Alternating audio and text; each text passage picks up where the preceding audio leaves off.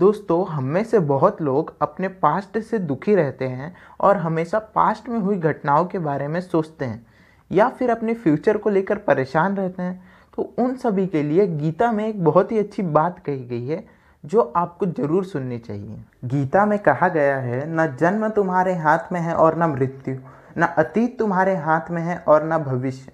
तुम्हारे हाथ में है तो बस ये जीवन और ये वर्तमान। इसलिए जन्म और अतीत का शोक मत करो और मृत्यु एवं भविष्य की चिंता मत करो। निर्भीक होकर बस कर्म करो, निष्काम कर्म करो। तुम्हारा कर्म ही तुम्हारा भविष्य है और ये कर्म ही तुम्हें तुम्हारी मंजिल तक पहुंचाएगा और तुम जो चाहते हो वो तुम्हें ज़रूर मिलेगा ज़रूर मिलेगा। थैंक यू दोस्तों। अगर आपको गीता में कही गई बात अच्छी लगती हो तो प्लीज़ आपसे बस एक ही रिक्वेस्ट है, हमारे इस पॉडकास्ट को लाइक ज़रूर कीजिएगा।